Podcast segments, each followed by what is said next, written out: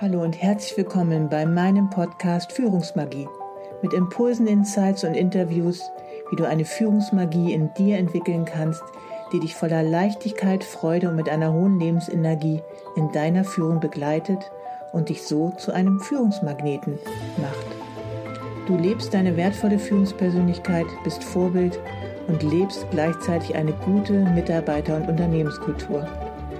Mein Name ist Savita Slaven und ich bin dein Leadership Success Coach, wenn du dich von einer getriebenen Führungskraft zu einer wertvollen Führungspersönlichkeit weiterentwickeln möchtest. Wenn du dich nicht mehr von deinen Ängsten und Sorgen, die dir im Außen begegnen, beeinflussen, ablenken und herunterziehen lassen willst, sondern wenn du wieder diese tiefe Verbindung mit dir selber aufbauen möchtest und dadurch glücklicher, leichter und erfolgreicher in deinem Führungsalltag zu sein. Hallo und so schön, dass du auch heute wieder mit dabei bist bei einer neuen Folge meines Podcasts Führungsmagie. Ja, und heute möchte ich mit dir sehr, sehr gerne über die Macht guter Gewohnheiten sprechen. In den letzten Podcasts hast du von mir ja schon immer wieder auch gute Tipps und Impulse bekommen und in dieser Folge geht es einfach darum, wie du wirklich gute Gewohnheiten in dein Leben implementieren kannst, dauerhaft und auch nachhaltig. Und mit der Macht guter Gewohnheiten beschäftige ich mich persönlich schon seit vielen Jahren und bin mir dessen auch immer bewusster geworden, was die Macht guter Gewohnheiten alles beinhalten kann und auch wie es noch erfolgreicher dein Berufs- und auch Privatleben ausrichten kann. Seitdem ich auch das Buch von James Clear, die 1%-Methode, gelesen habe, ist mir auch noch einmal mehr bewusster geworden, dass schon kleine Gewohnheiten auch maximalen Erfolg in deinem Leben bewirken können. Und deswegen wird es in dieser Podcast-Folge auch eher um die Macht kleiner Gewohnheiten gehen. Du erfährst wieder einige interessante wissenschaftliche Theorien dazu und ich gebe dir einige kleine Impulse und Tipps mit auf deinen Weg, gute Gewohnheiten langfristig und nachhaltig in deinen Führungsalltag zu implementieren. Das Buch von James Clear werde ich auch noch in den Shownotes verlinken. Aber zuerst einmal, was ist überhaupt eine Gewohnheit? Eine Gewohnheit ist das, das so oft wiederholt wurde, dass es automatisch abläuft. Und der größte Teil unserer automatisierten Verhaltensweisen, die wir am Tag umsetzen, entstehen aus Gewohnheiten, die wir ein Leben lang aufgebaut haben. Das Gehirn liebt es, um Energie zu sparen, Gedanken, Gefühle, Handlungen in Gewohnheiten umzuwandeln.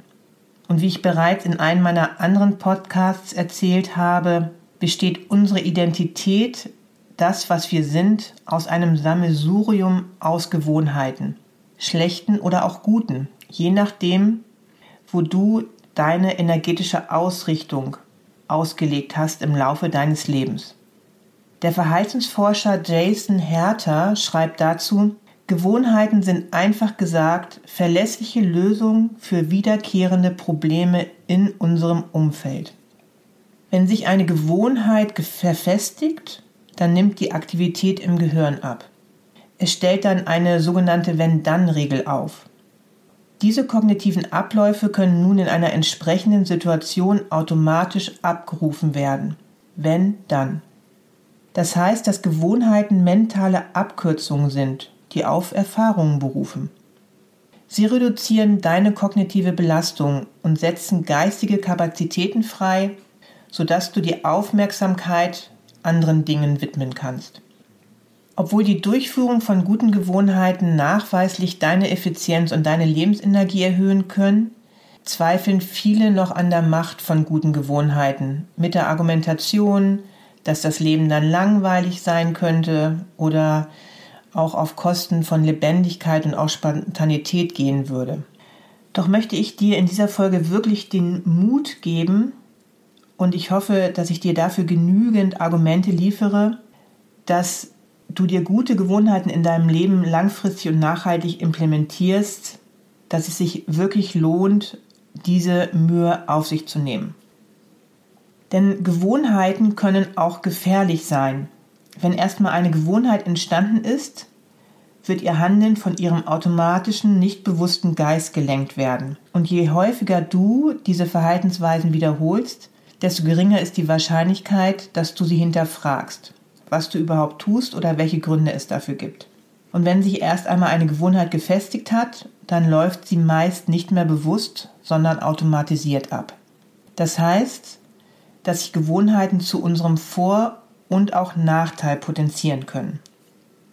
Was bedeutet das zum Beispiel für die Rolle deiner Führungstätigkeit? In meiner letzten Podcast-Folge zum Beispiel habe ich dir eine Reihe von Übungen gezeigt, die nachweislich bei regelmäßiger Anwendung deine Effektivität, deine Produktivität und Kreativität steigern lassen können. Aber auch das Gegenteil ist der Fall, wenn du weiterhin in deinem stressigen Arbeitsalltag bleibst, mit deinen starken Zielvorgaben, Reorganisationen, deinen hohen Taktzahlen bei deinen Kernaufgaben, bei deinem Smartphone, von dem du dich immer wieder ablenken lässt oder eine Flut von E-Mails und Terminen. Diese Stresszustände können sich mit der Zeit immer mehr potenzieren, sodass du stark Burnout gefährdet wirst oder auch andere körperliche Symptome entwickeln kannst. Oder positiv wieder gesehen kannst du dein Wissen stärken, indem du zum Beispiel in kleinen Schritten jeden Tag zehn Seiten eines guten Wissensbuchs, zum Beispiel eines Erfolgsbuchs liest und damit in einem Monat schon ein gutes Buch mit 300 Seiten lesen kannst und damit auch eine andere energetische Ausrichtung zum Beispiel in deinen Führungsalltag bringen kannst. Du kannst aber auch deine negativen Gedanken weiterhin potenzieren. Wenn du tagtäglich deinen Gedanken glaubst, zum Beispiel wie wertlos du bist oder andere abwertest in deinen Gedanken, so wirst du in diesen Gedankenschleifen hängen bleiben und sich auch das potenzieren. Deine Gedanken multiplizieren sich mit der Kraft des Zinseszins, auf das ich noch später zu sprechen komme und wie eine geistige Wasserhirnzinte bedeckst du im Verlauf der Zeit den Teich deines Geistes. Denn was du denkst, multipliziert sich mit deinen Aktivitäten und dem Verlauf der Zeit. Es wird die Dinge erschaffen, die du dadurch bewusst oder unbewusst in dein Leben hineingedacht hast. Oder ein anderes Beispiel kann sein, du kannst deine Beziehung zu anderen vertiefen das Vertrauen zwischen dir und deinen Mitarbeitern stärken, indem du freundlich, integer oder hilfsbereit ihnen gegenüber bist. Und diese Eigenschaften noch bewusst anfängst zu stärken. Wenn du bei jedem zwischenmenschlichen Kontakt ein wenig unterstützender und wertschätzender bist, kann sich im Laufe der Zeit ein Netzwerk umfassender, starker Beziehungen aufbauen und du kannst so ungemein deine Mitarbeiter und Unternehmenskultur stärken. Doch genauso kann sich durch Konkurrenzdenken, Neid, Mobbing und die damit verbundenen Taten das Misstrauen und die innere Kündigung von Mitarbeitern verstärken, was eine Reihe von Mikroaggressionen und täglichen Ärgernissen so sehr anheizt, dass eine Kleinigkeit schon das Fass zum Überlaufen bringt und Gespräche zum Eskalieren bringt und damit auch leider immer wieder Arbeitsbeziehungen zerstören kann. So hast du immer wieder die Wahl, und triffst sie auch unbewusst oder bewusst tagtäglich nach dem Entweder-Oder-Prinzip. Wenn du für dich eine bestimmte Gewohnheit etablieren möchtest, dann könntest du dich fragen, ob dir dieses Verhalten hilft, der Mensch, die Führungskraft zu werden, die du wirklich sein möchtest. Stimme ich mit dieser Gewohnheit für oder gegen meine angestrebte Identität ab? Gewohnheiten, die deine angestrebte Identität verstärken, sind in der Regel gut. Und Gewohnheiten, die der angestrebten Identität widersprechen, sind in der Regel schlecht. Auch darauf werde ich dir nachher sicherlich noch einige gute Tipps geben können. Der erste Schritt zur Veränderung von schlechten Gewohnheiten besteht darin, sie zu ermitteln. Und das fängt häufig mit deiner Selbstidentität an. Wer möchtest du sein in deinem Leben, in deinem Führungsalltag und was möchtest du leben?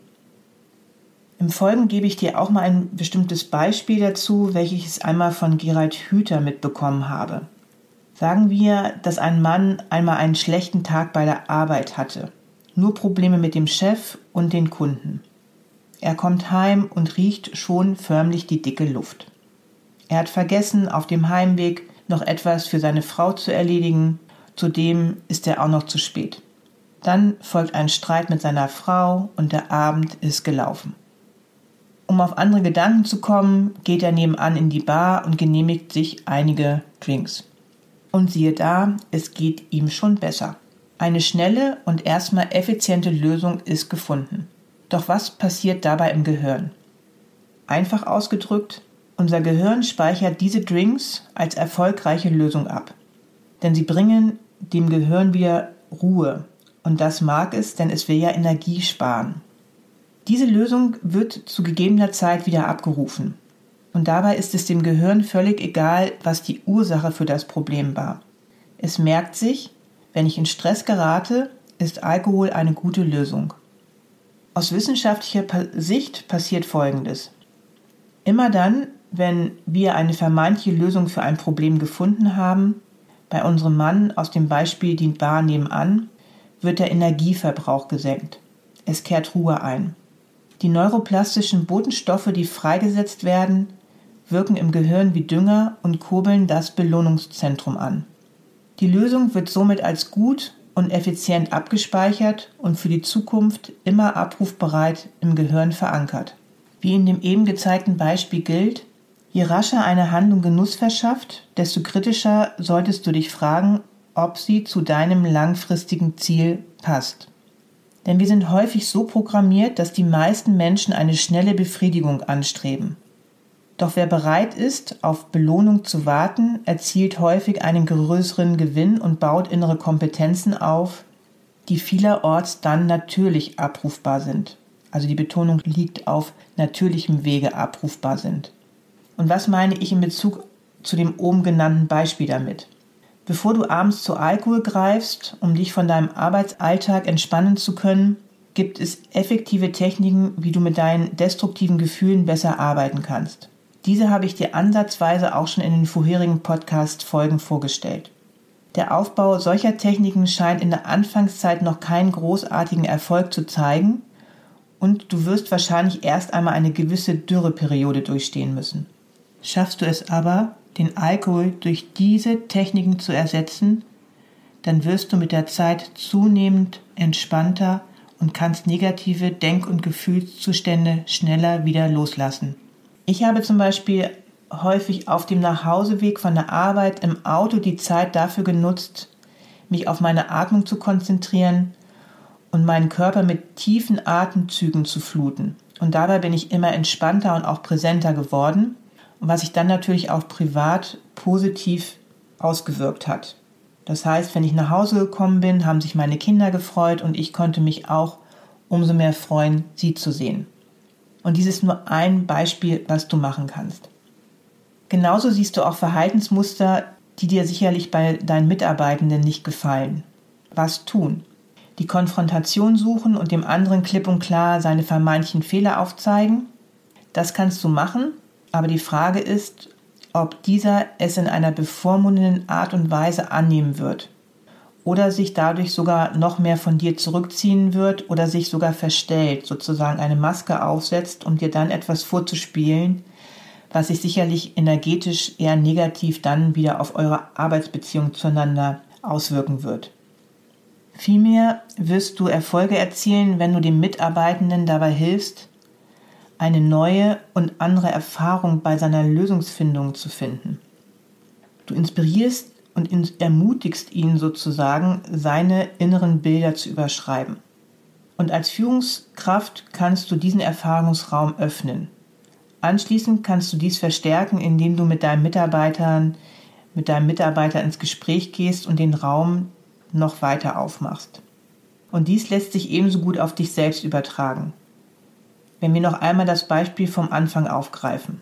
Dem Mann, der es sich zur Gewohnheit gemacht hat, seinen Frust runterzuspülen, wird natürlich dann schnell bewusst, dass das eigentlich keine gute Lösung für seine Probleme ist. Doch ist es schon passiert. Das Verhaltensmuster hat sich bereits eingebrannt und der Energiesparmodus ist an. Nun gilt es für ihn, seinen eigenen Schweinehund zu überwinden und beim nächsten Mal nicht den einfachen Weg in die Bar nebenan zu gehen, sondern nach einer anderen, besseren Lösung zu suchen, die ebenso funktioniert und langfristig effektiver ist. Und nun überlege dir einmal, welche Verhaltensmuster du bei dir ablegen möchtest und versuche dir Raum zu schaffen für neue Erfahrungen. Das ist leichter gesagt als getan, doch sobald du den ersten Schritt gegangen bist, dir erst einmal etwas bewusst gemacht hast, hast du die Möglichkeit, deine inneren Bilder zu überdenken. Dadurch kann ein großer Wandel bei dir selbst sowie bei der Führung deiner Mitarbeitenden entstehen. Und im Folgenden möchte ich dir einmal sechs effektive Handlungen vorstellen, die es leichter machen, Gewohnheiten wirklich nachhaltig zu verankern. Erstens. Am effektivsten änderst du deine Gewohnheit, wenn du dich nicht darauf konzentrierst, was du erreichen willst, sondern darauf, wer du werden willst. Eine echte Verhaltensänderung ist eine Änderung der Identität. Gewohnheiten lassen sich schwer verändern, wenn die grundlegenden Überzeugungen, die für ihr bisheriges Verhalten verantwortlich sind, gleich bleiben. Denn Forschungen zeigen, dass Menschen, die von einem bestimmten Aspekt ihrer Identität überzeugt sind, eher gemäß dieser Überzeugung handeln. Jede Überzeugung, auch das Selbstbild, wird durch Erfahrung erlernt und konditioniert und jeden Tag eine fest umrissene spezifische Handlung zu finden, die dich deinen Zielen näher bringt und dein neues Selbstbild unterstützt. Zweitens. Eine alte Gewohnheit, die gut funktioniert, mit einer neuen verknüpfen. Wenn du zum Beispiel morgens eine Tasse Kaffee oder einen Tee trinkst, schreibe dir doch dabei auf, wie du durch deinen Tag gehen möchtest, mit was für einer Haltung oder wie du auch deinen Mitarbeitern begegnen möchtest. Oder nach dieser Tasse Kaffee kannst du noch zwei Minuten die Stille genießen oder eine fünfminütige Meditation im Anschluss machen. Oder wenn du sowieso eine Besprechung machst, die du regelmäßig abhältst, als Vorgesetzter zu betonen und auch zu benennen, was in den letzten Tagen gut gelaufen ist, worüber du glücklich bist, was du wertschätzen kannst oder auch Wertschätzung gegenüber deinen Kollegen und Mitarbeitern auszusprechen, sodass dies öffentlich auch wahrgenommen wird. Das heißt, du verknüpfst eine alte Gewohnheit mit einer neuen. Drittens. Umgib dich mit Menschen, die die Gewohnheiten haben, die du selbst anstrebst. So wichtig. Denn das normale Verhalten eines Stammes ist oft stärker als das angestrebte Verhalten des Einzelnen. Was meine ich damit? Eine Studie zum Beispiel fand heraus, dass ein Schimpanse, der in einer Gruppe lernt, wie man effektiv Nüsse knackt und dann in eine neue Gruppe mit einer wenigen effektiven Strategie wechselt, künftig auf die bessere Nussknackermethode verzichtet, nur um sich den anderen Schimpansen anzupassen. Und Menschen verhalten sich ähnlich. Es herrscht ein enormer Druck, den Normen der Gruppe zu entsprechen. Die Belohnung der Akzeptanz ist oft größer als die Belohnung, eine Auseinandersetzung zu gewinnen intelligent zu wirken oder die Wahrheit herauszufinden. Meistens liegen wir lieber mit der Menge falsch, als allein Recht zu haben. Der menschliche Verstand weiß, wie man mit anderen zurechtkommt. Er will mit anderen zurechtkommen. Und darauf sind wir von Natur aus programmiert. Du kannst dieses Programm überschreiben. Du kannst beschließen, zum Beispiel eine Gruppe zu ignorieren oder sich darum nicht mehr zu scheren was andere denken. Doch das kostet Energie. Sich gegen die Kultur zu stellen, erfordert besondere Anstrengung. Und wenn du dir noch nicht so sicher bist, wie du handeln sollst, dann lässt du dich häufig von dem Verhalten der Gruppe lenken. Wenn du deine Identität verändern möchtest und dich von einer getriebenen Führungskraft zu einer wertvollen Führungspersönlichkeit entwickeln möchtest, deinen gesunden Selbstwert dabei stärken möchtest und auch ruhig und gelassen zu bleiben bei Herausforderungen. Und wenn du dieses Vorbild nicht bereits in anderen um dich herum in deiner unmittelbaren Umgebung hast, ich denke, das haben wohl die wenigsten, dann ist es umso wichtiger, dass du dir entweder Vorbilder versuchst an deine Seite zu holen oder dich einem Coach anschließt, der schon da steht, wo du gerne hin möchtest. Das habe ich all die Jahre selber so gehandhabt. Und das hat mir so viel mehr Energie und Konsequenz in der Umsetzung meiner guten Gewohnheiten gegeben. Viertens. Mache es einer Gewohnheit leicht, mit ihr zu starten. Was heißt das? Wenn du zum Beispiel mehr Sport machen möchtest, also das heißt vielleicht mehr laufen möchtest, dann stelle dir schon deine Joggingschuhe und Joggingklamotten am Abend vorher bereit. Das heißt, leg sie zum Beispiel gleich schon einmal hin, damit du sie gleich siehst, wenn du aufstehst. So brauchst du morgens nur noch aus dem Bett zu springen und sie anzuziehen und läufst los. Oder das Journaling-Buch abends schon rauslegen neben der Kaffeemaschine, um es morgens gleich griffbereit zu haben. Oder morgens als Vorgesetzter eine kurze Besprechungsrunde einzuberufen, um das Wichtigste für den Tag zu besprechen und gleichzeitig die Verbindung mit deinen Mitarbeitern zu stärken. Oder um eine positivere Ausrichtung in das Unternehmen zu bringen, in Meetings sich fünf Minuten dafür Zeit nehmen und aktiv darüber zu sprechen, was in dieser Woche gut gelaufen ist. Oder wenn du dein Handy nicht mehr so oft in die Hand nehmen möchtest, um dich nicht permanent abzulenken, dann mache es dir einfacher und lege es regelmäßig außer deiner Reichweite. Fünftens. Regelmäßig eher kleine Schritte als große tun, um eine Gewohnheit zu implementieren. Oder wie so minimale Veränderungen Großes bewegen können. Albert Einstein wird einmal gefragt, was die stärkste Kraft im Universum ist. Und seine spontane Antwort war der Zinseszins. Zumindest aus dem Matheunterricht kennen wir alle den Zinseszinseffekt und seine Bedeutung für unser Sparbuch. Wenn du 10.000 Euro bei einem Zinssatz von 5% pro Jahr anlegst, hast du nach einem Jahr 10.500 und nach 20 Jahren bereits knapp 27.000. Ist der erste Euro einmal angelegt, erhöht sich dein Kontostand nicht nur von allein, sondern wird mit der Zeit immer schneller. Um zu verdeutlichen, wie der Zinseszins im Zeitverlauf wird, zieht der amerikanische Autor Darren Hardy in seinem Buch Der Zinseszins einen interessanten Vergleich. Stell dir vor, du möchtest von der West- zur Ostküste der USA, genauer gesagt von Los Angeles nach New York fliegen. Wenn der Pilot das Flugzeug beim Start um nur 3,5 Grad zu weit nach Süden ausrichtet, wirst du bei der Landung nicht die Freiheitsstatue, sondern das Weiße Haus erblicken. Schon diese winzig kleine Fehlausrichtung um knapp ein Prozent reicht aus, um dich in Washington DC landen zu lassen, gute 200 Kilometer entfernt von dem eigentlichen Ziel New York City. So eine minimale Veränderung ist beim Flugstart kaum wahrnehmbar, aber die volle Distanz der USA multipliziert diesen kleinen Effekt. Aus zwei Metern Unterschied wären letztlich 200 Kilometer.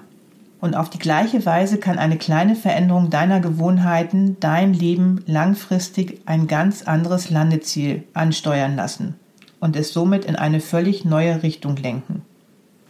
Wenn du jeden Tag um ein Prozent besser wirst, ist das mit einer täglichen Aufzinsung eine Verbesserung von knapp 3800 Prozent pro Jahr. Deine Resultate sind also knapp 38 mal besser als noch vor einem Jahr. Sobald dieser Zinseszins einmal ins Rollen gekommen ist, entwickelt sich eine gewaltige Dynamik. Und so werden gute Gewohnheiten immer beständiger und schlechte Gewohnheiten verabschieden sich zunehmend aus deinem Leben. So ist eine gute Gewohnheit erst einmal fest etabliert, bereichert sie dein Leben mit der Zeit immer mehr.